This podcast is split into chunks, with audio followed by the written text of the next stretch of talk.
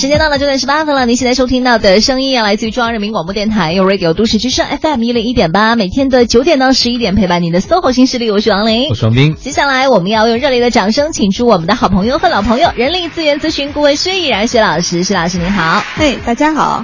欢迎薛老师，今天我们来聊一个话题，这是职场人绝对少不了的一件事儿啊，就是怎么给你的人脉银行往里存钱。啊哎，我觉得其实现在的人越来越重视人脉了。嗯就是在我小时候，好像父母更多是像我们刚才讲的，咬咬牙再努力一下，啊坚持一你要下靠自己，对不对？你不要靠别人，自力更生。但是越来越，你会发现，当社会转型之后，我们会发现圈子也很重要，不然你可能就没有机会，光努力还是不够的。是，所以你看，现在好像有些人已经开始把这个当做人生的重点了，特别职场人说我要混圈子，我要认识更多的人脉。哎，你认识谁能够介绍我认识一下吗？嗯为什么那么多人舍不得退群呢？嗯其实可能也有这个关系。对，但是之前不是也有人说嘛，如果说你要靠着说在群里边谁有事儿了能找着你，然后才不退群的话，那可能说明你自己本身也是没有什么太多价值的。然后还有一点就是关于人脉，我觉得现在有些人就是虽然说人脉很重要，可是有些人会把人脉说放的太重要了，就觉得我缺了人脉，我什么事儿都干不了，或者说什么叫有效的人脉。所以今天也特别把薛老师请到我们直播间，好好跟大家聊一聊职场的人脉的问题。嗯，薛老师是一个人脉特别广。对，嗯，嗯我觉得薛老师呃其实是符合我们说现在这个时代，就是互联网时代，人实际上是要有各种各样的连接和打开的方式。比如说汪老师刚才说，过去我们父母那代人，你可能一他们都是一辈子就在一个工作单位，嗯在一个城市，他所有的工作其实他的轨迹是非常清晰的，而且那个时候人也没有那么多的焦虑和不安全感。比如说，我就在一个单位工作，我可能从开始工作的第一天就是收发室的一个工作人员，我到退休的时候还是收发室的一个工作人员，没关系啊，大家都是这样过来的。但是现在不一样了，年轻人基本上如果三五年再跳槽，我们就说那都稳定的不能再稳定了。对，就以前的时候，呃，他们就是咱们父母那一辈，觉得说，啊，我到十年之后还能看到我现在的样子，会觉得特别开心。但是对于现在年轻人来说，如果十年之后我还能看到我现在的样子，就是一件很崩溃的事情了。，对，会有很多的这种不安全感和焦虑，嗯、但同时还说了另外一个方式，就是我们其实跟原来的那种叫地缘之间的绑定，就原来比如说我在哪一个城市，在哪一个单位，其实现在如果你看到，比如说去三四线城市，他可能还是有很多人，比如说工作十年、二十年都在一个单位，嗯但是他依然会发现他需要更多的人脉去处理一些生活中或者社会上的各种各样的一些事情。嗯，所以人脉呢固然很重要，但是最重要的是有效的人脉。有效人脉，对嗯嗯，说一个小例子吧，我认识一个朋友，也不是特别的熟，她应该今年可能也就二十五六岁，一个女生，长得特别漂亮。有一次我跟他聊天哈，我问他，我说你那个微信的通讯录里有多少人？他说姐，我这块我有五千了，我要再加人就得往下删人了。五千，对呀、五千人，嗯嗯，就是通讯录里面嘛，嗯嗯然后我说，哎，我说那这五千人，我就问了他一个问题，我说你如果现在比如说有事情，比如说你在外地赶上大雨回不来的时候，你你求助会有多少人帮你？他想了想，真正能帮他的还是那种我们叫强关系，嗯。就比如说家里人、嗯。好朋友、特别好的朋友，而特别好的朋友往往是那种啊、同学或者以往的一些同同事，嗯。剩下实际上会有大多数的人，大家就是在一些活动上加了一个微信的通讯录，嗯，其实可能后续都，如果你不做备注的话，你都不知道谁是谁。嗯所以这样的人脉看起来很多，但其实它没有那么大的价值。嗯但是我还认识一个女孩，我觉得她就其实还她是做保险的，她以前并不是做保险，她只做了不到三年，她做的还不错。这个女孩她的从小的成长经历比较特殊，啊、她母亲很早就不在了，所以她是要靠自己的。嗯、前一段时间她先生住院，然后呢做一个大手术，当时那个血呃失血比较严重，所以她需要很多朋友去帮她去呃献血。哦嗯，他在朋友圈发完之后，当天有三十多个人赶到了医院旁边那个血站去献血。嗯我觉得这叫有效人。三十多个人很了不起了。对对，三十、嗯因为还有血型，比如说我想去我也去不了，她老公嗯 B 型的，我 A 型的，想去我也去不了。所以在这种时候，我就会发现他的人脉的这种有效性，就我们去谈这种叫有效性。那我也在反呃在想，他为什么有这么高效的人脉关系？这个女孩她有她比较强的地方，我刚才讲到了，她小的时候妈妈不在，她自己特别强，而且她特别的热心，就是如果别人有事儿，她也会冲过去。哦，嗯所以她就会能够聚集到一群跟她很相似的人，有事情大家会为她两肋插刀。一个北京女孩，嗯所以我觉得这些就是我们经常说的，你不要看你的人脉的数量，而要看它的质量和它的有效性。嗯嗯，但肖老师刚才说那句，我觉得还挺中肯的，就是说这个姑娘平时别人要让她能帮上忙，献个血，她也一定会去的，对不对对她是能为别人付出的人。对，而大多数人可能把人脉想的就是他能帮我的忙，而不是说我能给他什么。对，所以其实今天汪老师就在讲说，我们人脉其实它是一种储蓄。嗯如果你想老想从里头拿钱，不往里头放钱，那你取就你没有先往里面存，你到时候想取当然是取不出来了。我们到银行取钱也是这样嘛，没有存款当然取不出来。对，但很多人存钱的方式，我觉得特别表浅。我就发现，比如说你在每个人的微信上都会有一些相对来说陌生一点的朋友，对不对？嗯嗯他也会跟你去经营人脉，他怎么经营人脉？就时不常给你转个帖子，嗯时不常问你最近还好吧？反正就是就没有什么那种呃实质有意义的交流。就他自己也不知道怎么样去维系，对他也就怕你把他忘了，可能刷点存在感。但我觉得这样的存款方式貌似没有什么用，而且让人觉得有点骚扰。你到底想说什么，我也不知道，云里雾里的，反正就定期会哎冒一下叮叮你一下，让你知道我是存在的。你 那还算好的，那总比什么消消看什么的给你邀请你回归游戏要强吧？对，最可怕在朋友圈，在那个微信里面还有一个更可怕的一个刷存在感，就是群发一个什么？啊，什么？我已经把看你没有把我清除 啊，我觉得那绝对的脑残了。嗯。对。就是呃。其实他清楚没清楚你是他的选择，如果他清楚了你，说明你们俩之间没有匹配的这种连接。嗯清清楚就清楚了，你何必在意呢？嗯那你比如说，如果我在就我其实身边会有很多朋友，他们会定期的整理呃微信的通讯录，因为在他的概念中，有些时候就是如果我们俩之间没有连接，其实彼此占着空间也没有任何意义。嗯就人实际上你是可以真的告大家一个小方法，你把你微信的通讯录所有的人你拿出来，你去做一个分析，你可以用一个最简单的方式，你把你自己放在圆圈的中心，然后你画一个跟你三米之内。五米之内、十米之内、一百米之内，就你把你这些朋友往这个圈里画一画，其实你就会发现有很多人真的跟你没啥关系。嗯，所以以后我的标签可以加三米、五米、十米、一百米这样。对，但是可能这个社会人人都有一种焦虑，就会觉得我们有句话叫“多个朋友多条路”。对，说太对了。啊，就是认识，万一呢？万一以后要用得上、用得着呢？这可能就是觉得出门靠朋友。有些人就会有这个担心，就是说，如果我要是不认识他，没把他放在我的这个微信上，然后还是不是就会损失一个潜在的机会？嗯呃，其实你一定要看，就是人和人之间交往有三个方面特别重要。第一个叫彼此的三观，也就是我们说这个东西匹配不匹配。有的时候你看到一个人的朋友圈，基本上我们加好友都直接先去看他朋友圈，基本上大家就是在找一个就是三观匹配不匹配，这是第一点。第二呢，其实就是看我们的能量在不在一个大体的层级范围内。如果能量不在一个大体，开个玩笑话，我就是认识马化腾，认识马云，其实他们也不认识我。我就是有他的微信的好友，他也不搭理我。就我说话特别直白啊，就是你的能量场跟他是在一个比较相似的，嗯这个时候大家是能够产生连接和共振的。比如说我有事儿找汪老师，他肯定会帮我，对吧？嗯 第三点呢，就是、第三点，其实就是我们人和人之间的确需要过事儿。嗯就是你要有交情，这个交情有的时候是基于事儿去连接起来的。哎如果就是我们在一个聚会上，呃，扫了一下，加了个微信，然后什么事儿都没有，其实这样的关联意义并不是很大。嗯嗯，其实您刚才讲到了说要势均力敌，是吧？嗯能量对等，能够去共振。呃我周围可能很多朋友，他们就会觉得能够在某次聚会上认识某些大家都觉得挺耀眼的人，嗯就是件很荣幸的事情。别管人家理不理，我至少能看到他朋友圈了。我觉得有时候人有一种幻觉，看到他的朋友圈，就好像你已经是他的朋友了。对，之前不是看到有一个例子，就是说说有一个男生嘛，啊，他总是跟他同事吹说啊，我跟那个我在微博上跟某某女神，我们俩都互相关注。大家一看啊，真的是互相关注了。然后大家又跟他可熟了，那下次我唱 K，我带他出来跟你们见面啊，什么什么的。然后他们就一直在期待说，哎，吃饭你把他叫出来呗，什么什么的。然后他们说，一直到最后都从来没有看那个女孩在微博上跟他有任何的互动，一直到有一天，终于看到那个女孩给他回了一条说，拜托你别再骚扰我了，就是这样的，因为这可能就是属于完全不势均力敌的那种。对，嗯，对，对，而且这些朋友他们经常觉得挺挫败的，就说为什么我给他发那么多条他没有回我？嗯嗯，但其实那天我看的文章说的特别直接赤果果，就不想回你，就是就是不想回你。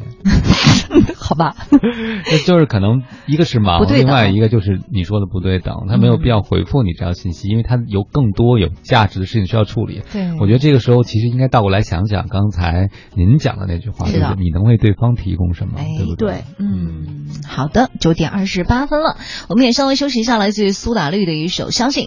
各位关于人脉上有什么问题的话，也可以直接在微信上面向我们提问，直接在微信的公众账号搜索添加“都市之声”为好友，发送文字留言。欢迎薛老师。哎，其实说到人脉，很多人会想到一个词叫搞关系。嗯像我们小时候，可能有时候会觉得，在做有些事儿的时候，如果你有关系、有有内线嗯啊，可能走个后门儿，嗯啊，会觉得方便很多。所以那个时候，可能一些饭局啊，就为了搞关系。但是现在，我们这个人脉还是和搞关系是同义语吗？还是有什么变化吗？请客吃饭啊什么的对 嗯，如果在狭义的范围内来看还是一样的，但是如果你把它放在广义的范围内就不太一样了。嗯比如说刚才我举的那个需要输血的那个例子，我觉得他一定不是靠关搞关系，他一定是在他以往的，呃，不管是生活或者工作方方面面，他储蓄了这些朋友之间的连接，包括彼此的认同。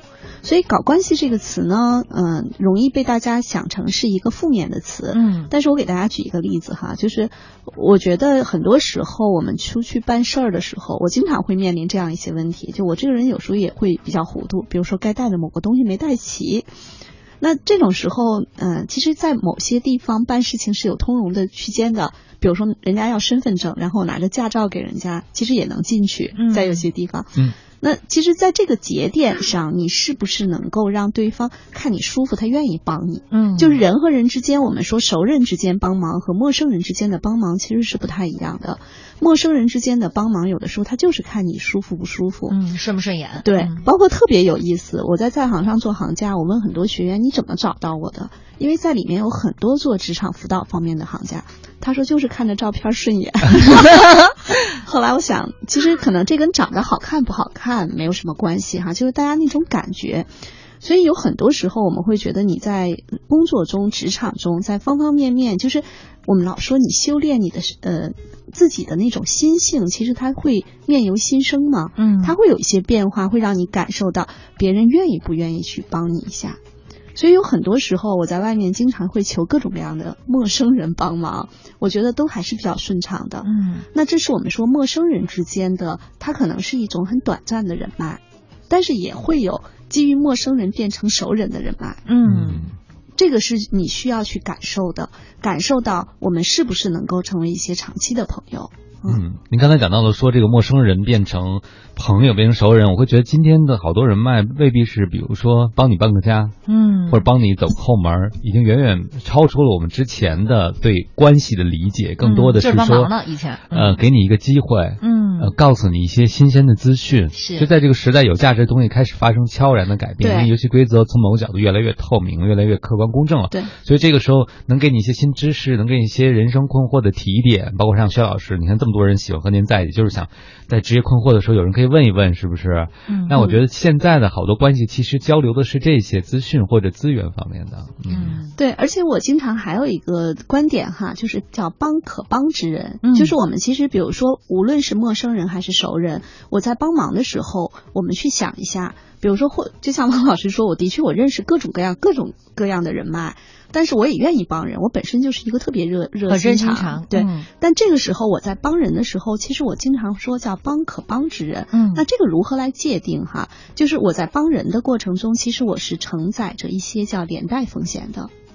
比如说，哎，我有一个朋友要找王林，这个事情我找到王林之后，我一定不能给王林挖坑，嗯对吧？比如说我帮了他，但是让王林损失了这个或者那个，肯定是不好的。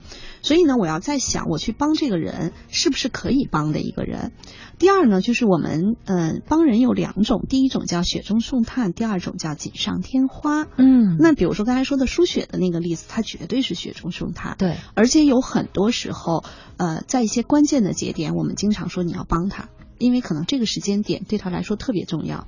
再有一种叫锦上添花的帮忙啊，实际上就是他现在做的很好，有的时候你未必能添上那个花，哦，嗯，对。但是有很多人。特别希望就是在雪中的时候，他特别希望别人给他送炭，嗯因为其实锦上添花很容易。你如果现在各方面蒸蒸日上的时候，你会发现你身边集聚的人脉越来越好。嗯就你当你自己很有能量的时候，你就会有很强的吸引力。但是在雪中送炭这件事情上，是看你之前积累的人脉，也就是说你之前所做的储蓄是不是到位。嗯哎，说到这个雪中送炭，我就觉得在周围我有一些年轻认识一些年轻的小伙伴，他们如果需要，比如说让我帮忙问一下工作，啊、嗯打听下介绍工作，我还是很乐意帮忙的。但有时候，比如说介绍了一份工作之后，他们在适应工作期间会出现一些问题，有时候问我，我就明显比那个阶段回复速度要慢很多。嗯第一个呢，可能我确实碰上我比较忙的时候；另外一个就是我会觉得有些事儿要靠自己慢慢的去体会嗯和经历，可能并不是你能够帮的忙，或者其实帮了也未必有直接作用，因为人生不经历那些挫折，他就是理解不到。但如果说我介绍一个机会给你，你可能就跳了一个层，嗯或者说进入一个新的生命轨道，我觉得这个忙特别愿意去帮。对，嗯就是忙也得帮到那个刀刃上哈。你愿意帮那个刀刃的忙，但是其他剩下的那个忙的话，其实就没有必要再去替他们帮了。嗯，其实我我特别理解王老师说的这个，就是有些事情是要他自己趟过那条河，他其实还知道水深水浅。那比如说前一段时间也有一个一个小伙伴，嗯，他也是他工作中遇到一些困难，然后他给我打电话，然后呃当时说到的几个问题。嗯，因为在职场中，在职业发展，我们说没有任何一个公司没有问题的，尤其现在的创业公司会有各种各样的问题。但是我就会跟他讲说，你一定要知道你要你在下一个，比如说六个月或者九个月中，你自己有什么样的成长目标。哎，这个公司哪怕它现在存在问题，它的是它能给你什么样的锻炼的机会。你不要去抱怨你的老板、你的上司什么情绪化呀，什么工作目标不清晰呀。我觉得你不要去抱怨这些具体的问题，而要去想我怎么能够做出更出彩的事儿，让他去认可我。嗯，所以，呃，往往要是有人找这样的问题来找我咨询的时候，我会采用叫当头棒喝的方式，就是会把自己比较毒舌的一面拿出来啊。嗯，因为我觉得那个时候，这个时候会更有效。对，就是他实际上是在局内，有点像在一个沼泽地里，而且他容易把问题都看的是环境或者别人身上的问题，但是他希望他需要一个他相对比较信任的人给他一个叫当头棒喝。嗯，其实这也是一种帮忙。嗯嗯，那您来棒喝一下吧。我有一个小朋友，他就发现他为了，因为刚入职场，他就觉得谁也得罪不起，呃只要有人抬举他、认识他、对他好一点，他就愿意跟人更多的互动。所以大家发现，所有饭局如果差一个人填缝，就叫他准是他会到的。哦，他就是跟别人都是转，呃就是挖心掏肺的那种。对，因为他会觉得有人看中他刚入职场、刚进那个圈子，嗯他就觉得实际上一开始是很兴奋的。他后来发现他疲于奔命，因为很多的时候可能两个饭局时间冲突，或者他有自己的安排，对不对？嗯嗯但他就不好意思去毁掉自己在别人心目中那个逢聚必到的形象，嗯嗯他就有点焦虑了。对，像这样的小伙伴，其实就要想想，你每天上班的时候，不管是男生女生，你都把自己捯饬捯饬再出门，穿得很立正。你回家你也天天穿成这样，你难受不？嗯，所以人不用特别特别在意所谓的外部评价，人一定要想清楚，我做任何事情的时候我在做什么，嗯，我是谁，我在做什么，我希望给别人留下什么样的印象。有的时候那种所谓的好好人啊，就是我们打着引号的那种，就让大家都说你好，其实最后大家会把你忘掉当空气一样对，不存在。不存在，就没有存在感。嗯，他其实特别怕，如果要是突然在这个阶段说了太多的不，别人就说：“哎，你看他是不是两三年翅膀硬了啊？”他现在真的是已经把自己架得太高了，我觉得想下来的话，还真的需要一段时间。其实可以用比较技巧的方式去说不，嗯就是说不。我们在生活中、工作中总要去说不，如何去说不，这本身是可以训练的。嗯，第一次没说好，第二次没说好，第三次会说了。嗯但是关现在没人叫你了。关键是要你知道，你有时候说不，并不会损失真正重要的东西。对对对，而且我经常，比如说这个事情，我如果不能做，我都会跟人家说，哎，真的，我这事情现在这时间做不了，没关系，我们看看下周。哎就是有的时候留有一个余地。其实人脉这个事情是需要去经营的，经营的前提就是你不能让它在某一个点就崩断掉。嗯，就看你怎么说。对你看这个朋友圈里转的好多的所谓的信息，都是和人脉有关系。嗯啊，我们看到这有位朋友他说了，请教老师，如果我自己做的很好，并没有问题，可老板和一些冲大背的同事存心啊作你，作你，这可怎么办呢？前提是我认真和能力都是非常值得认可的，而且为人也是非常随和的呢。嗯好吧，那你掉到一个黑洞里了，赶紧把自己腾出来。有的时候哈、就是我会发现，就是不同的人适合不同的组织氛围。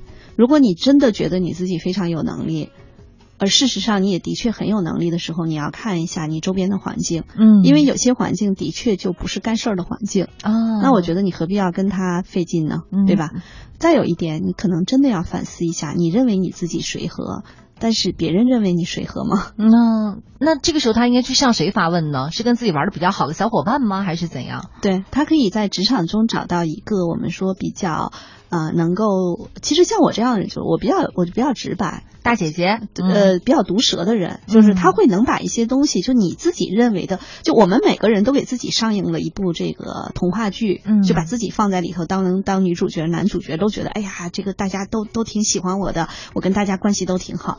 然后，但是你需要有一个人，呃，用非常毒舌的方式说啊，你以为你做的好？你看你那天说话，人家想呃那个谁那天那么不开心，然后就你在饭桌上讲各种各样的笑话，然后老捅别人的那个痛点痛点哈。嗯诶，好多人实际上他自认为他很随和，但事实上他是这样吗？他实际上是需要去照镜子，嗯，就是身边其实你无论是在工作场景、生活场景，我们都有镜子。嗯你要找到那面镜子，它能够给你反馈比较真实的情况，来帮你不断的去完善自己。当然，这个小伙伴也有可能他待的这个组织，呃，比较独特，就是因为我知道我做咨询这么多年哈，各种各样的组织都见过，嗯有些组织就不是干事儿的，嗯那你就别跟他费时间嘛。嗯，就赶紧跳出来就完事儿了。嗯，对，如果要是暂时不能跳出来呢，我不知道这个朋友你的这个工作能力，他特别肯定自己的工作能力，对，是属于到什么程度了？是不是已经让周围所有人都觉得是一种威胁威胁威胁了呢？哈，不太清楚。包括你的态度，你是不是真的就是和这群人有点格格不入，让他们觉得你来了，我们都变得不好了，你们整个人都不好了，因为你的这种工作能力，因为你的这个人格魅力，我们好像都被你比下去了。嗯，对，就是你带着一种变革的气息来的，所以让别人会有不安全感。他自己可能没觉得，因为他觉得我就是个对自己有要求的人呐、无论到哪我都是这样的啊。哎，真的有一些人，可能他都没有做什么事情，他坐在那儿就是个威胁，因为你觉得他就是个小太阳在那儿。对，所以可能他的自己的三观非常正，然后生活态度非常积极，那对可能在如果再长得帅一点、漂亮一点、家境再好一点，那嗯的确是招人恨嘛。对。嗯，来交换一下微信吧。还有他说这个老板也该存心做的，不知道这个老板是大老板吗，还是直接领导？如果老板也做，你这还有点奇怪，是吧？嗯，那他说的老板有可能是直接上直接上级直接对，不是上级不是真正的哦老板。嗯呃，其实说到人脉啊，其实它跟职场和生活场我们做人做事儿其实是分不开的。嗯我们去想一想一个人的人脉，刚才我不是说嘛，你可以把你的微信的通讯录，因为拿手机的通讯录现在好多人都不联系了，里头只我们看微信是最明显的。呃，你会发现哈，我们的人脉其实，比如说我现在假设啊，我十五岁，那我的人脉其实主要集中在我的原生家庭，嗯比如说可能，哎，我十五岁，可能我的姑姑、我的大舅、我的什么这个大姨是干嘛的，基本上这样，或者我表哥、我的大表哥是在哪儿哪儿哪儿，这是叫原生家庭的人脉。之后呢，我们可能就开始了有同学。其实像小学和初中同学，我们一般回首来看，可能只有那么几个能保持比较好的连接，大家慢慢的其实就就没有什么联系了。嗯当然，可能 N 多年之后的同学会发现谁都不认识谁了，也有这样。呃，会有一些发小，这些是我们说的你的人脉。再往后呢，实际上我们会发现，高中同学和大学同学这个人脉是非常重要的。嗯为什么现在中国的家长这么焦虑，想让孩子考一个好大学？因为你在好大学和在一般的学校，你接触到的人群的确就不一样。我曾经看过一个笑话。特别有意思。他说，所有那种特别牛的学校的孩子，其实在上大学的时候都特别的努力，不管是学习啊、社团活动啊、社会实践啊等等，都特别的努力。然后他们认为那些很普通的高校的人也是这样干的。然后那些普通高校的孩子们就什么打游戏啊、K 歌啊、出去玩啊。然后美女都越来越美啊！这个时候，他们认为那种特别牛的一本院校的学生跟他们干的也都一样。嗯，但事实上，我们在不同的群体里，在不同的环境中，人和人之间，你会受周边人的影响。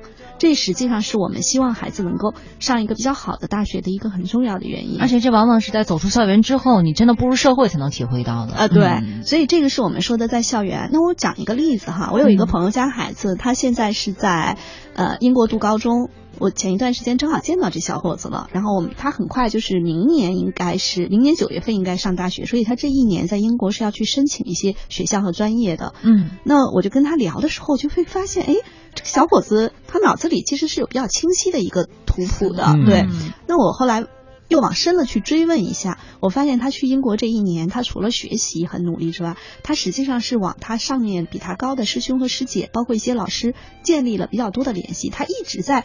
收集和获取这方面的信息，嗯，所以他呃在英国一年，他基本上已经对自己未来的一些，比如说他会告我说，如果想留在英国，那学什么专业会比较好？嗯，如果想回国就业的话，应该去学什么专业比较好？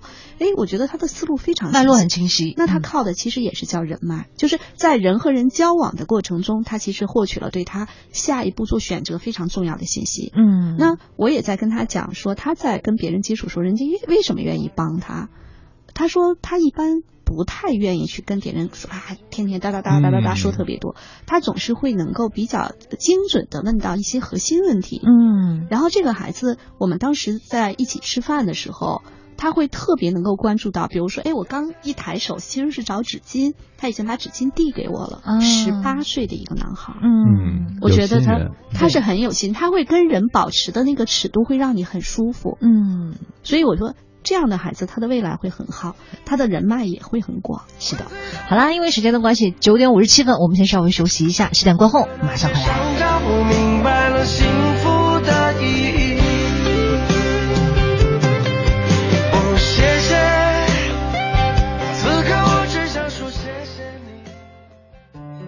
大家好，我是主持人张一。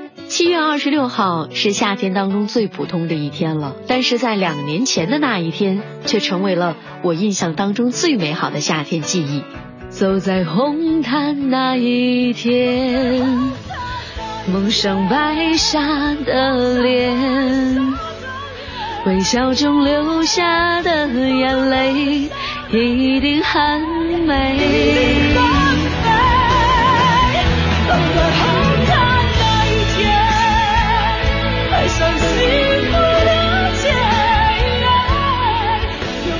好闺蜜在我们最胡闹的时候带给我们欢乐。当我焦虑于生活的未知的时候，她用自己的爱情和婚姻告诉了我幸福是什么。我是张一，我在北京，我爱都市之声。爱在北京，You Radio 都市之声 FM 一零一点八。半个世纪前。一个简单的家具模块，经过不同的组合，变成了长椅、沙发，甚至储物柜。今天，我们对模块化的思考，造就了 ThinkPad X1 平板笔记本，更集绘图板、投影仪及拓展物于一身。随机应变，不如赢在改变。登录 ThinkWorld 商城即刻购买 ThinkPad X1 平板笔记本，采用第六代英特尔酷睿 M7 处理器。ThinkPad 从不止于思考。奥吉通奥迪即日起至六月底，奥迪 A4L 典藏版二十一点八万起，最高享三年免息贷款，置换享现金优惠，更有三年六万公里免费保养。奥吉通奥迪六五七幺八七八七。清晨看朝阳升起，我感叹：再灿烂的金银，也不会比阳光更金碧辉煌。夜晚仰望星空，我感慨，再稀有的宝石，也没有星辰更璀璨晶莹。行走在山间小路，我发现，再可口的美食佳酿，也比不过清冽甘醇的山泉。对大自然的馈赠，我们为什么视而不见，却拼命追求更多、更好？在轮回的时光中，我们感受生命，敬畏自然，讲文明树新风公益广告。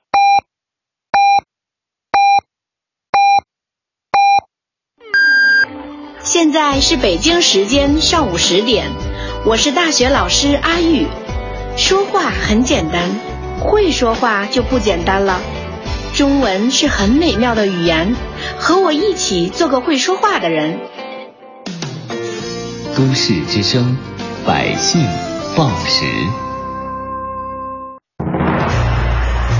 中央人民广播电台，You Radio You Radio，都市之声 FM 一零一点八。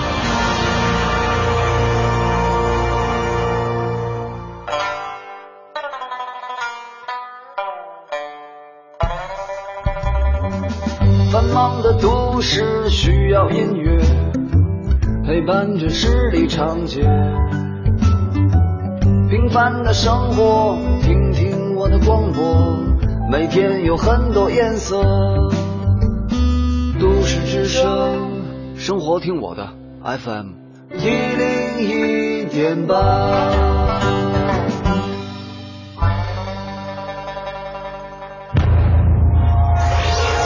一零一八都市大头条。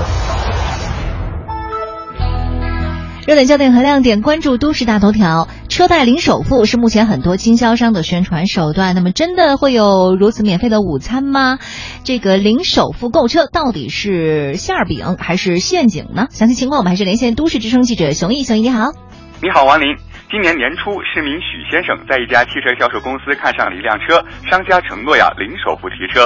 许先生缴纳定金后，却没有等到汽车销售公司办理汽车分期付款手续提车的消息。咨询后被告知还要先缴纳商业险、购置税等费用才能提车。据了解呀，目前所谓的零首付购车，大多是 4S 店为了促销喊口号宣传，但是实际上是由汽车金融机构、小额担保公司等参与操作的。这种运作方式通常会垫付全款帮客户提车、买保险上牌，当客户有了资产，就可以为其办理多家银行的信用卡，然后再将信用卡套现收回投资。消费者开始拥有的只是使用权，而不是所有权。销售公司帮助客户支付首付后，汽车登记证书就办理了抵押，证书上的名字是小额担保公司或担保个人的，直到钱全部还清才会过户给客户。此外呢，一般还会要求客户必须在办车贷的 4S 店购买车险，加装定位系统，所以最终在车辆价格上，客户并不会得到实惠。零首付是不被法律允许和许可的。工商部门提醒消费者，天下没有免费的午餐。消费者购车要到正规的汽车销售店或者是展厅。分期购车呢，可以向银行咨询或者向厂家金融直接申请。好的，都市聚焦点尽在大头条。王林，好的，感谢熊毅。我们也来看一下现在的路面情况怎么样了。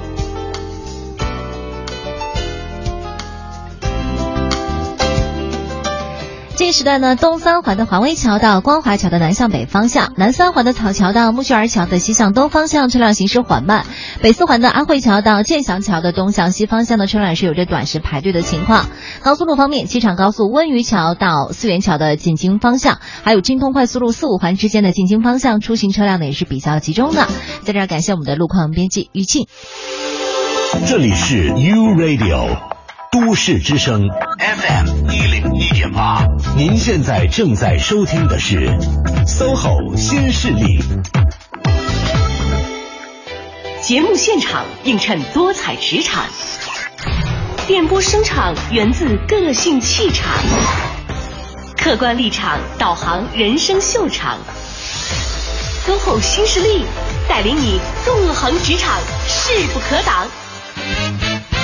各位好，您正在收听的这个声音依然来自 SOHO 新势力 Radio 都市之声 FM 一零一点八，我是王斌。哎，我是王林，此刻陪伴我们坐在直播间的嘉宾依然是我们的人力资源咨询顾问薛毅然薛老师，薛老师您好，大家好。问薛老师，我们来替一个朋友问一下啊，这个应该是和职场关系有关的一个问题啊。他说：“老师您好，我有个问题想问问啊。我现在在一个小公司上班，公司车间呢也就十多个人，办公室只有两个员工，就是我和另外一个，但是不知道为什么。”这个她，这个她是女女字旁的她一来呢，经理就特别照顾啊，什么轻松的事儿都给她，而且好事儿也绝对都是她的，还主动帮她找客户之类。而这个女的呢，她就喜欢嘲笑别人啊，跟经理说话是发嗲，但实际上蛮有心机的，在我面前跟经理表现是不一样的。而且他说到一个细节，每天穿同一双增高鞋，还总是笑话别人矮。嗯 那我们这位朋友现在已经被逼到什么程度呢？他的公司基本不说话，所以他在想，我是不是应该更强势一点呢，还是该离开？因为我不是学这个专业的，哦所以一个人是自学。同时杂事也比较多，也比较累，在纠结中，他说：“我有时候想啊，工作是生活的一部分啊，不开心呢也没必要待下去。可是呢，倒过来又觉得自己不该这么任性。那薛嗯老师，我究竟该怎么办？呃，首先，其实，在工作场景中，一定会遇到让你不喜欢的人，嗯，这个是在哪里都有的。对嗯对，然后呢，呃，领导喜欢的人，可能是你不喜欢的人，也很正常。嗯，这个我我觉得就是你走到哪里，可能都会遇到这个情况。嗯所以你是选择坚持下去还是离开，其实不应该因为旁边这个穿增高鞋的女生，她嗲不嗲跟你也没多大的关系。你领导照顾她不照顾你，你也不用那么在意。我觉得你要考虑三方面：第一，在这里你能学到什么？嗯，就是如果你在这儿坚持六个月或者一年之后，你学到的本事，你跳槽，你的工资能不能翻番？我觉得你要去看看你能学到什么。第二点呢，就是呃，你也要去体会一下你领导是什么样风格的人。其实你到任何一个单位，你都要跟不同风格的领导去打交道。我们很多人也说问我这个问题，说呃，为了让领导欣赏我，我去迎合他有没有必要？其实这种迎合，你看他是在什么范围内的迎合？如果你能够让别人愿意跟你相处，把一些机会给你，那我们说打着引号的这种迎合，并不是说拍马屁啊，或者是说一些很很很虚伪的话，而是是想我呈现出来的我某些工作特点，去迎合他对我的需求。嗯，比如说我文案写得好，比如说我做事情就是做得特别细，比如说别人干不了的难活交给我，我就能干好，这也是另外的一种叫迎合。就我们不要把这个迎合老停留在那么肤浅的层面。嗯，第三点呢，就是越是艰难的时刻，其实越能够体现你的能力。有的时候，呃，很多刚步入职场的小伙伴都希望是说啊，我周围的领导也很好，同事也很好，工作也很好。我觉得没有这个情况，基本上是没有。所以在艰难时刻要，呃，如果你突破了这样的一个难题，也许你的能力也就提升了。嗯，我觉得这个朋友可能有一个问题在于只有两个人，对吗？嗯要是二十个人有这么一位，估计他就能找到很多一起吐槽的人了，也没觉得那么孤独了。嗯现在他等于是和这个人两个人四目相对，这个比较就会变得非常直接，而且他也逃不开，毕竟是小公司，对不对？嗯但是像薛老师刚才讲的，实际上我想可能很多朋友听到这个朋友说以后，都会觉得这是个身边有这么一个人，对，这这是个要辞职的理由嘛，嗯是不是？因为确实你身边不可能都是你喜欢的人，而且领导喜人和你不是一样的，因为你也可能不喜欢领导，哎，对，啊，这不是一个风格的。对，啊、但是我想这个朋友可能背后还有一点，他会觉得世界怎么这么不公平？我这么累，我自学，我其实对这个工作付出挺多的，但为什么他这么轻松就可以得到这么多的好处？是不是？你看他把好处列的很多，嗯什么主动找客户啊，而且好事都是他，都是轻松的。嗯，其实，在我的看来，有很多东西是超级公平的，就是只是每个人用的方式不一样。那个女孩你，我们虽然说可能我从我本人来说不赞同那个穿增高鞋女孩的风格，但是她付出的东西是你可能没有看得见的。嗯嗯，还有有可能就是你现在在自学，你觉得你杂事很多，又然后又特别累，但你可能是比如说你们在。起跑线上，人家是劲儿都在前面，所以你现在看到他是轻松的部分，但是你可能是因为之前比较轻松，然后你现在是正在累的部分，所以你俩最后可能是同时到达终点的，但是只不过是过程不一样。嗯，对，还有一种可能，就是人和人的风格不一样，他走他的路，你走你的路。就是你找到自己该走的那条路，既不要去评判他的那个事情对与不对，或者说公平不公平，你想清楚你要什么。嗯，而且年轻嘛，我觉得他可能职场经历并不是特别丰富，十年以后人和人怎么样，不是现在能说了算的，对吧？对那也许这位朋友他就靠增高鞋，靠和领导关系，结果他待了两年，其实什么都没学会。他发现一双增高鞋和领导发嗲就可以搞定一切问题。嗯那你说他离开这儿该怎么办呢？但是你就不一样了，对不对？对你是自带增高的。嗯 穿三高鞋怎么了？嗯，其实好多小伙伴哈，就步入职场之后都会有这样的一些困惑。那我们也说一说关于职场中的人脉。好，嗯，其实，在职场中，嗯，从校园步入职场之后，你最先接触的就是你。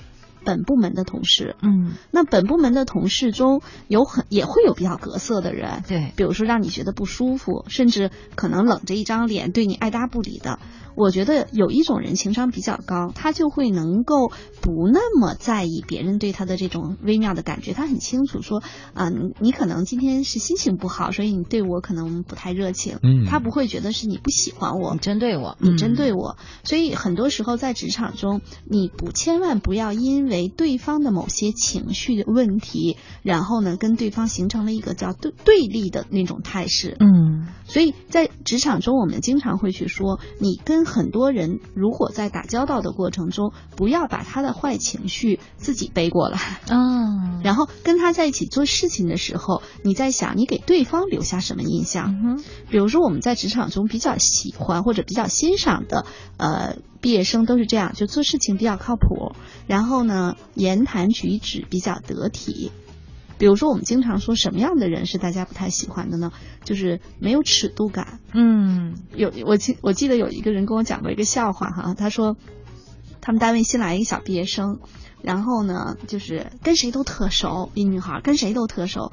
然后呢，这个男生呢是属于我们知道有一类男生是属于这种，尤其是做技术的，他比较严谨，而且他并不太喜欢说你跟我那么熟。然后他后来跟我说，他说他谁呀？他怎么跟我那么熟？我没跟他那么熟，随便跟我开玩笑。那个小伙子做技术的嘛，可能有的时候也稍微有点不修边幅，就穿的那个衣服。他有一天，那女孩新来的毕业生就说：“哎呦，张哥，你怎么穿成这样啊？”就是很多时候在职场中，你可能这女孩她可能就是稍微有点我们说那种有点像女汉子啊，自来熟。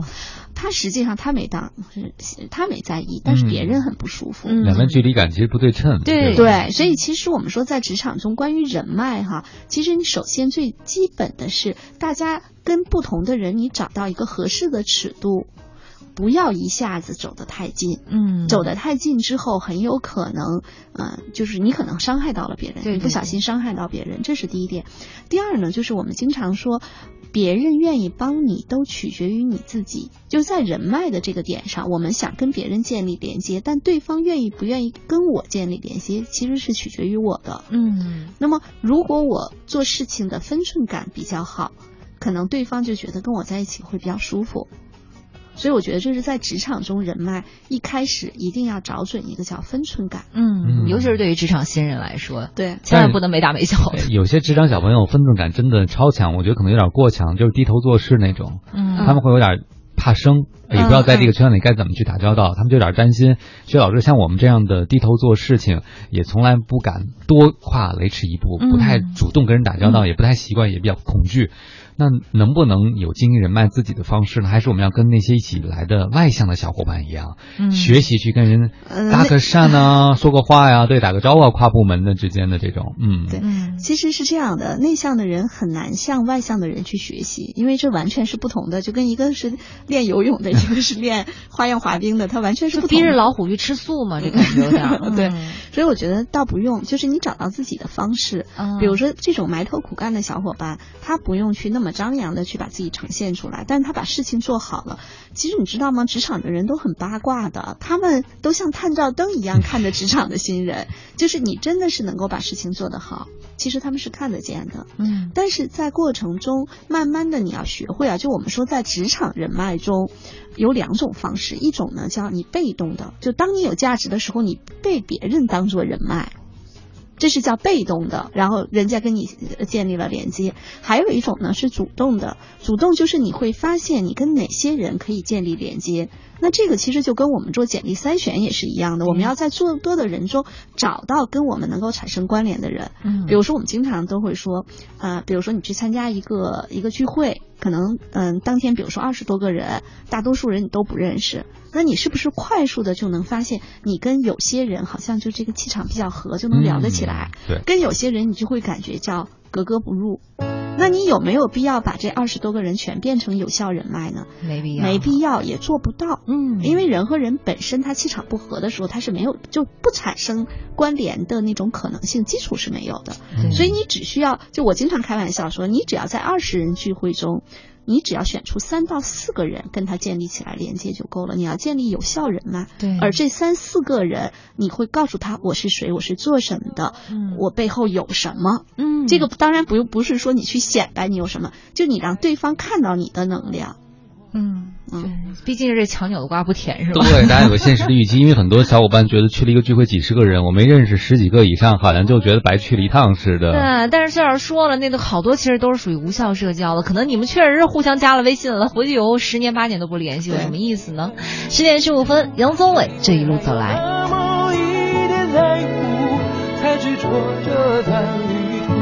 这一路走来，还忍人聊胜于无，在滚滚浊世绝不把梦交出，尽管过程多残酷。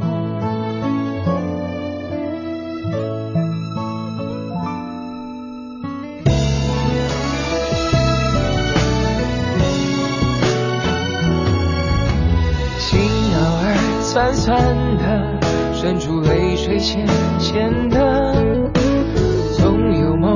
时刻捧出爱是暖暖的，心里一直有你，为了你我不放弃，曲折坎坷崎岖，总有一天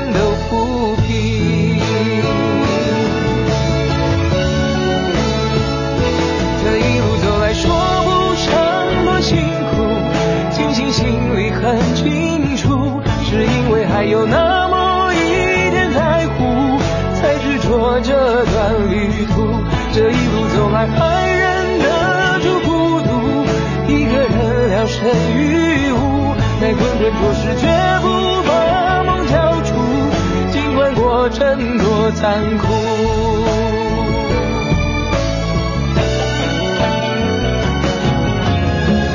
越爱的越束手无策。越痛深刻，谁来了谁走了，谁在天地间不舍。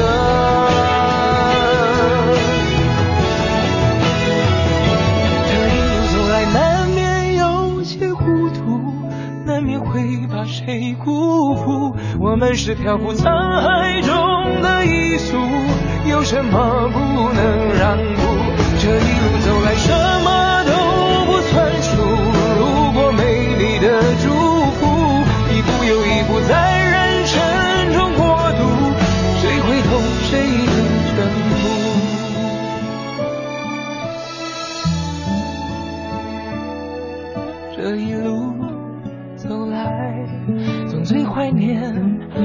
住的坦白。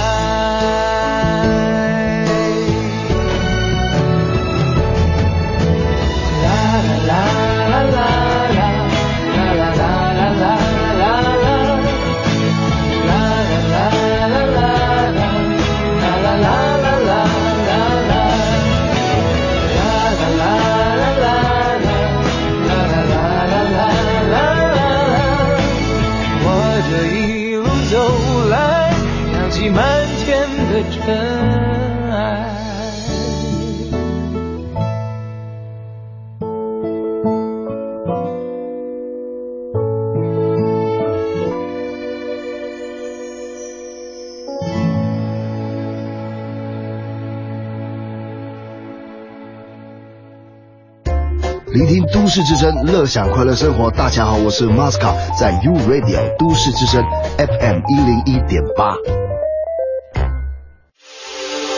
这里是 U Radio 都市之声 FM 一零一点八。您现在正在收听的是 SOHO 新势力。好的，时间走到了十点十八分了。您现在收听到的声音来自于中央人民广播电台 u Radio 都市之声 FM 一零一点八，每天九点到十一点陪伴您的 SOHO 新势力，我是王琳，我是王斌。此刻陪伴我们坐在直播间的嘉宾依然是我们的人力资源咨询顾问薛毅然薛老师，薛老师您好，大家好，欢迎薛老师。哎，我们有位朋友问了个问题，我觉得其实这个问题可能很多朋友都会碰到。他说，曾经刚工作的时候有个同事啊，他也是我的项目组的组长，我对他是非常尊重的。可是慢慢的，他就把我这份尊重当成了懦弱，他把我们领导对他发的脾气就发到我身上来了。有一次上午，我实在忍无可忍爆发了，从下午开始我就换了张脸。他没说谁换张脸，会不会是他们那个项目组长也换了张脸？搞不懂，估计俩人都都换脸了。但我觉得项目组长之所以换脸，是因为他自己。先改变了态度。嗯，其实有的时候在职场中也好，在生活中也好，哈，都是这样。就我们经常说，我在跟人打交道的过程中，尽量要求自己温和一些、nice 一些，因为这是你的一个，我我经常叫人际界面。就我们跟人打交道的时候，如果你冷着一张脸，或者你你特别的那种自大，肯定就没办法，就不能是冰水，也不能是开水。对，但实际上要有一个叫分寸感和尺度感，基本上会说。我是有原则的，你不要惹我，我不卑不亢。对，不卑不亢。我觉得这个其实，在职场中哈，尤其对于职场的新人也是非常重要的。嗯，有的时候的确在职场中容易。捡这种软的泥，嗯 呃，而且其实他刚才说的这个小例子，我觉得特别好玩。这跟我们经常说的，就是说，如果在原生家庭，比如说这个爸爸打儿子，这儿子当了爸爸之后也打孩子，就他是一脉相传的。嗯，你说他说他的项目组长的领导被领导骂，然后他那个，所以其实他跟他整个组织氛围也有关系。但是你需要保持好一个叫分寸感和尺度感。就如果我这件事情做错了，你可以说我，但是你不能有人身攻击。如果比如说这个事情不是我的问题，那我要跟你掰扯清楚。所以其实，在呃工作中要把这个尺度把握好，但是也其实还有一点，我经常说，大家不要回避吵架这事儿。嗯不是说我们爱吵架，就我们经常说的一些基于事情所产生的一些小的人际冲突，有可能是建立有效人脉的一个途径。嗯，怎么说呢？就是我之前就遇到过这样的事情，我当时跟我们另外一个配合的部门的同事，我们俩基于一件事情，从时间和资源安排上，当时是就也是有争执，这个很正常。之前我们其实并不熟，就是因为大家可能虽然在一个集团里头，工作上没有那么多的接触，并不是特别的熟。那次我们俩其实就稍微有点争起来了。争完之后呢，因为在职场人，大家其实都有一个，就职场人应该有一个水平是什么呢？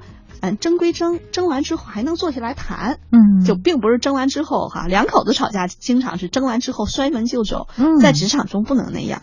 后来我们俩就先开始情绪都有点激烈，但事儿没解决啊，所以还得坐下来聊。哎，聊聊聊聊到后来之后，发现啊，原来我们俩都是一类的，都是想把事儿做好，让大家再商量吧。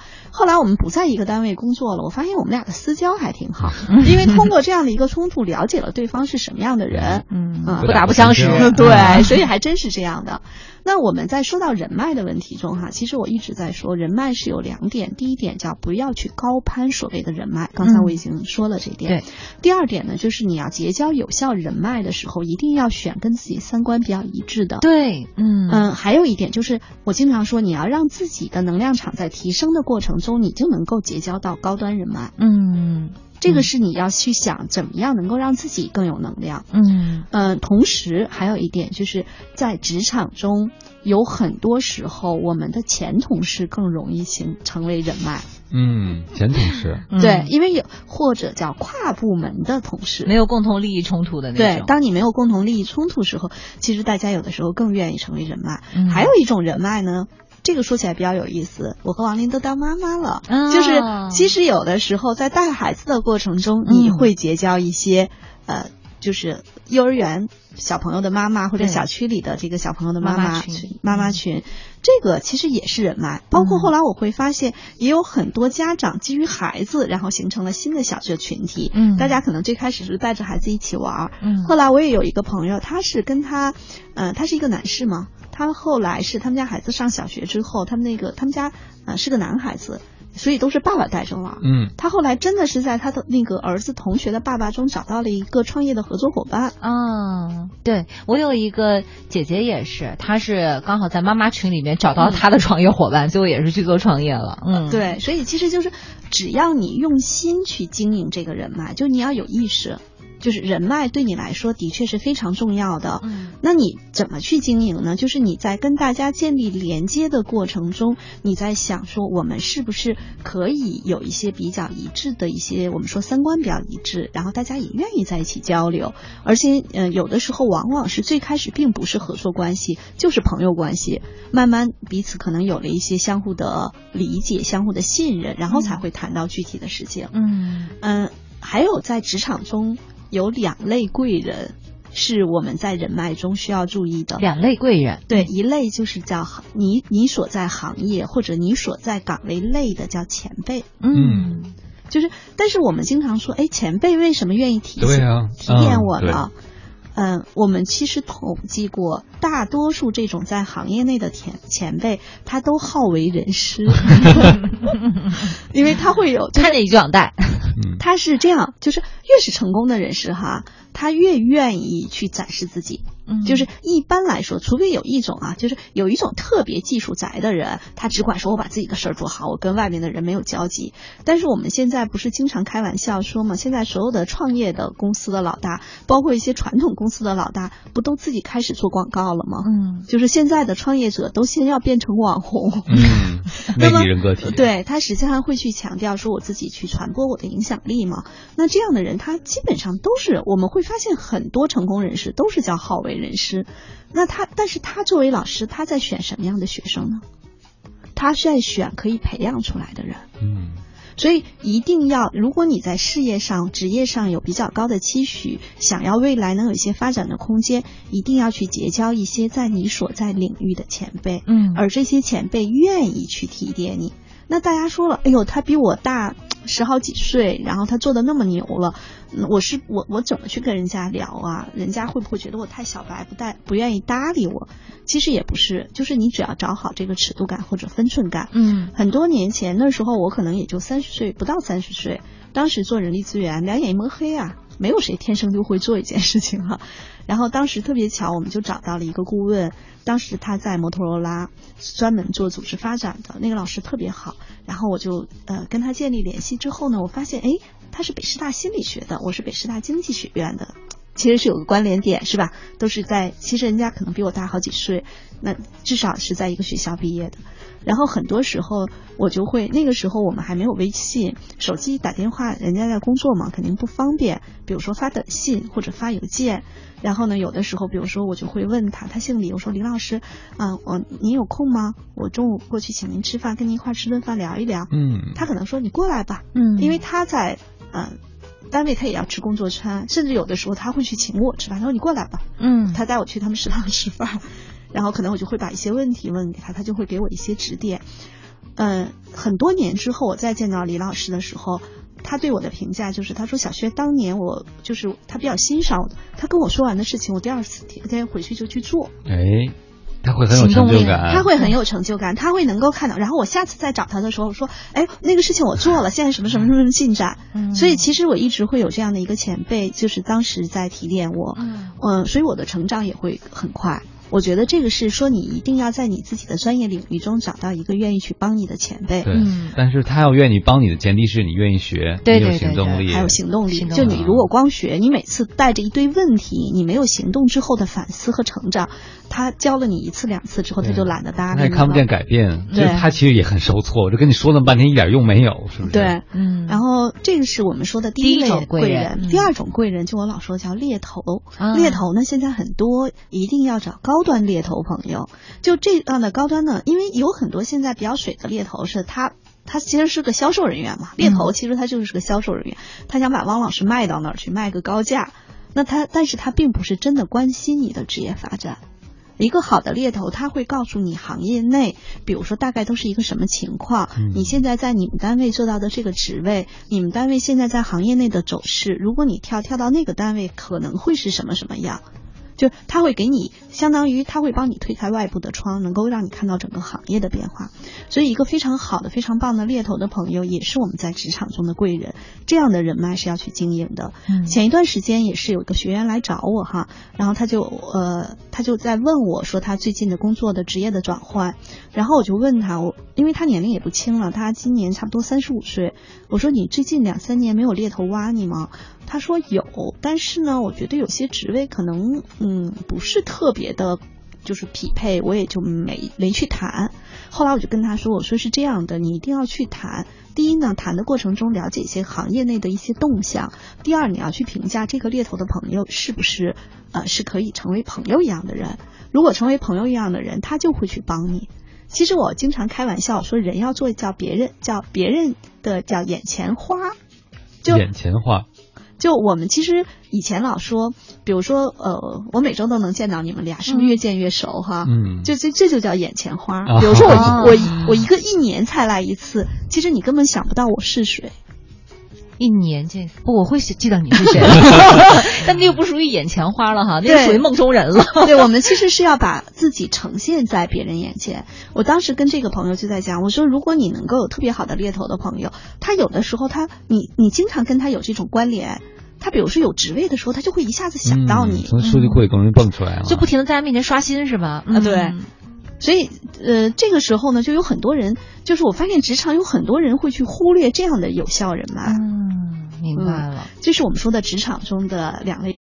啊，关于谢老师，有朋友问了说，你们虽然说这个简单的通过加微信好友是没有办法成为有效人脉，但是我还是想问一句，如果我和这个人加了微信，我也特别想发展他成为我的人脉，我该怎么和他互动，会比较让对方愿意搭理我，或者愿意能够继续沟通下去？也不显得我那么 low。哎，对。嗯先讲个笑话吧。好，那个我有一朋友跟我说，他也是参加一个活动呢，然后就有人加了他的微信，加了他微信之后呢，就是不管他发朋友圈什么，那个人都点赞，点赞之交。对，点赞之交，刷那个人其实是在刷，其其实他是为了跟这个我这朋友建立连接。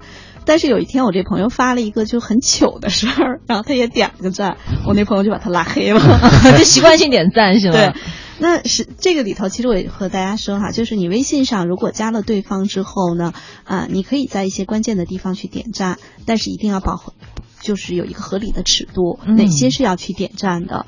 嗯，再有一点呢，就是你如果他没有屏蔽你的朋友圈，你可以看到他的朋友圈，其实你是可以看到他的动态的。嗯，他的动态很有可能是他工作生活的动态，比如说他会发一些他自己的事情，很有可能呢，他有些人现在在朋友圈不发这些，对吧？他可能只发他的那个，比如说转发的一些对帖帖子帖文章。那这个时候呢，你可能会可以基于他的文章会有一些互动，比如说，哎，你说这篇文章对我很有启发，然后你你同时你也可以转了。然后这样的话呢，也是一些互动。再有一点就是，你看看能不能够，呃，创造出来一个能跟他见面交流的机会。那你就要去分析他是什么样的人。比如说，他如果是一个相对比较热心、愿意去帮忙的人，那你可能也会去说说，哎，比如说汪冰老师，那个我这边呢现在有一个节目，可能是需要一个像您这样特别。特别棒的嘉宾哈，嗯我不知道你有没有兴趣来参加？就你要创造机会去跟他有一个真实的互动，或者呢，你也可以比如说去说，呃，汪老师，我这边有这样的一个事情，您看您能，比如说打算参与吗？他可能说，哎，我我时间不凑，就不合适，可能参与不了。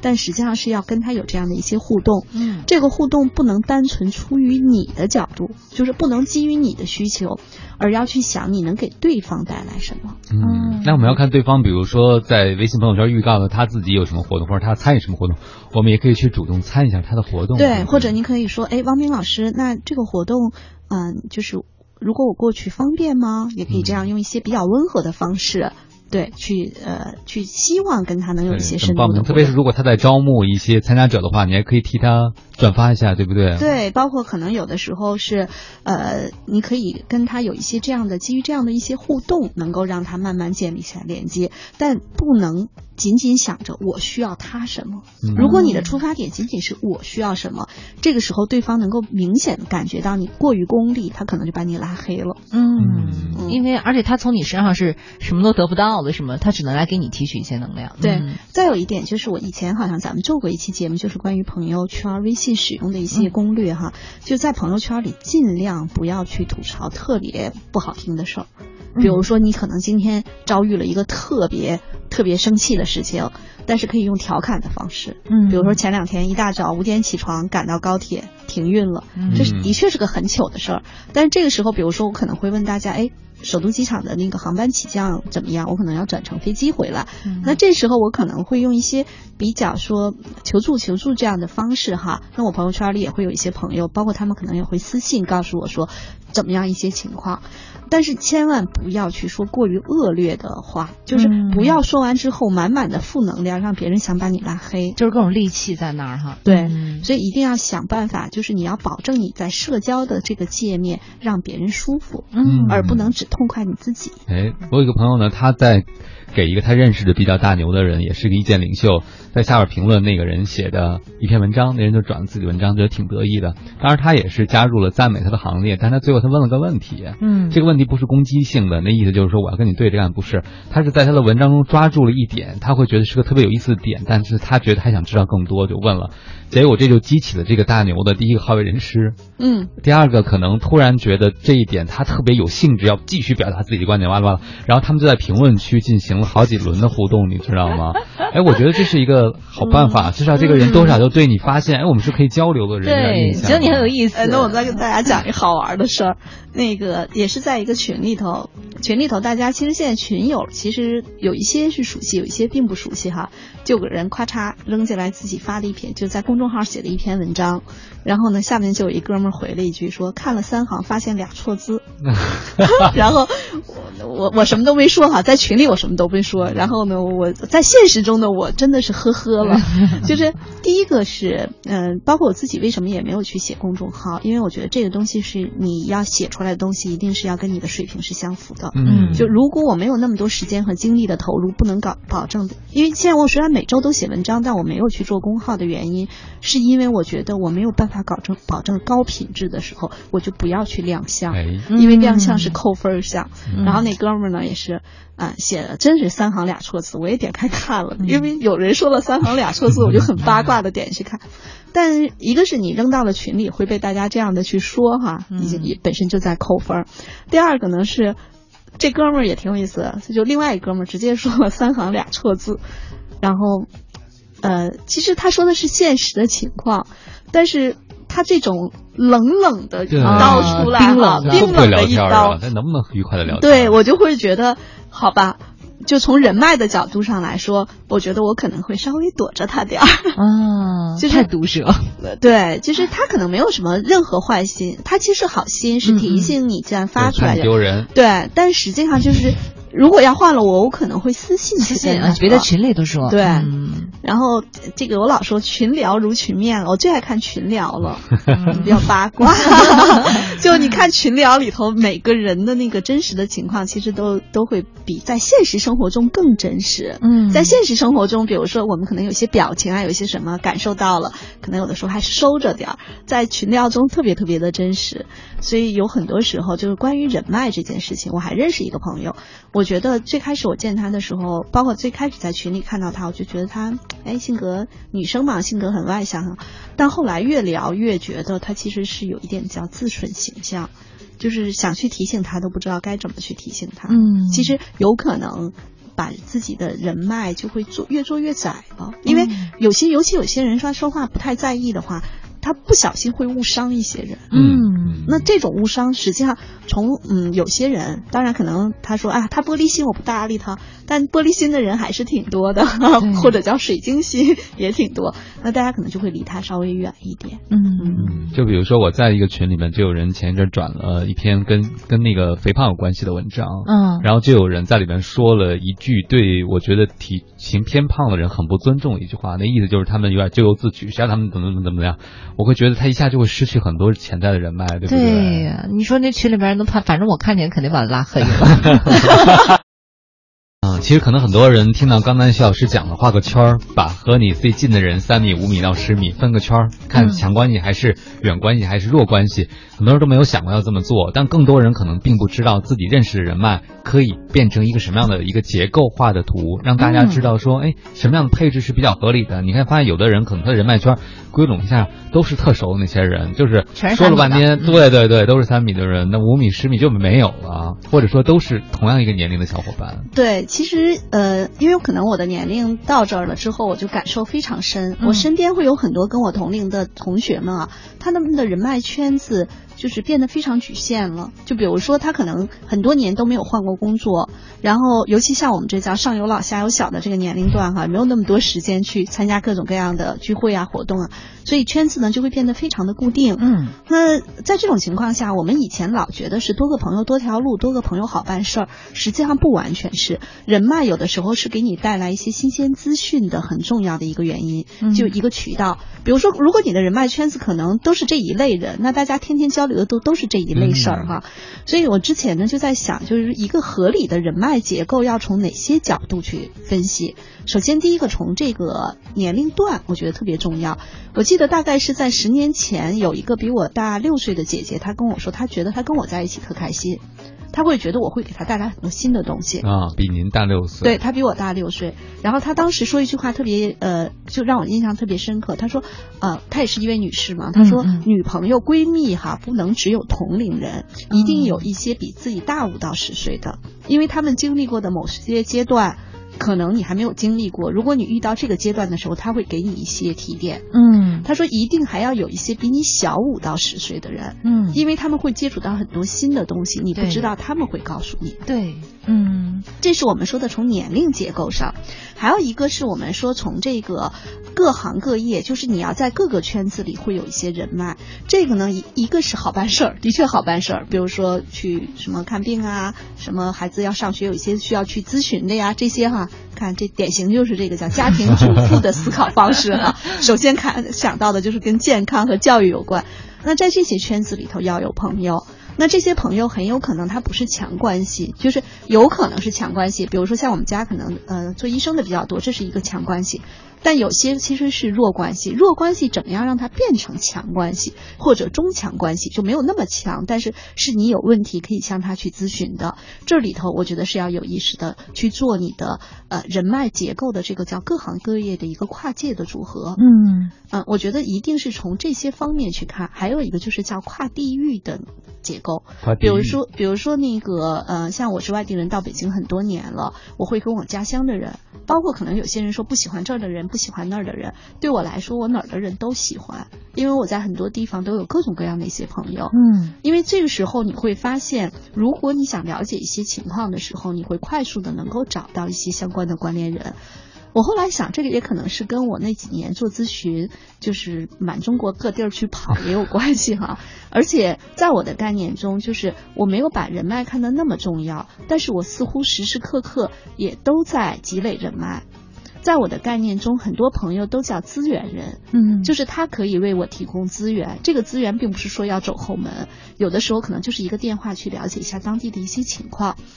同时，我也可以成为很多朋友的资源人，因为这个资源是可以互利互惠流动起来的。嗯，您讲到这个外地的朋友，我就想到了最近不是好地方在下大雨吗？我发现有些朋友就在朋友圈里说，有没有哪哪的朋友想问一下，现在如果去的话，你们那儿交通工具还可以正常的行驶吗？其实这都是非常呃实际的问题，对吧？人家也不用帮你特大忙，可能在下面回复你一下，你就可以在出差时候做好很多准备。对呀，是这样的。所以其实这个人脉呢，自己用心去做，但是前提是你要让自己成为一个让别人觉得跟你在一起舒服，或者你身上有某些特点和亮点，让别人愿意跟你在一起欣赏你的。嗯，这时候自己就我我在我的我刚才不是让大家说，哎，你把自己画在中间，然后去画什么一米啊、五米啊、三米啊、几十米啊，其实你会发现人脉它真的好像是有一个像这种。像扔到一个水面上的一个小石子儿，它会当起来这哎，对这种涟漪的感觉。那么呃，可能有很多时候，我们现在尤其我觉得微信的朋友圈其实蛮好的，就它会让你跟很多人产生连接，你会给别人点赞。别人也会给你点赞，也会有一些互动，所以请呃管理好自己的这些资源。嗯，其实说到核心呢，我的今天的收获就是，你要想拥有人脉，你先要有机会成为别人的人脉，对或者你想和什么样的人成为朋友关系，你就应该努力先朝那样的人的方向努力。就是先把自己给经营好，嗯然后把自己，尤其是像朋友圈，你等于把自己半个人生都展现给别人看了，也把自己的朋友圈给管理好才行。对，更好的你就会遇上更好的朋友圈。对是这样的。好了，十点五十五分了，今天特别感谢薛老师做客我们的直播间，谢谢薛老师，咱们下周一见啦。好，下周见。好的，那在这儿呢，也要代表我们的编辑佳俊，感谢大家的收听。稍后呢是怀强和金迪为您带来更加好听的风尚 CBD。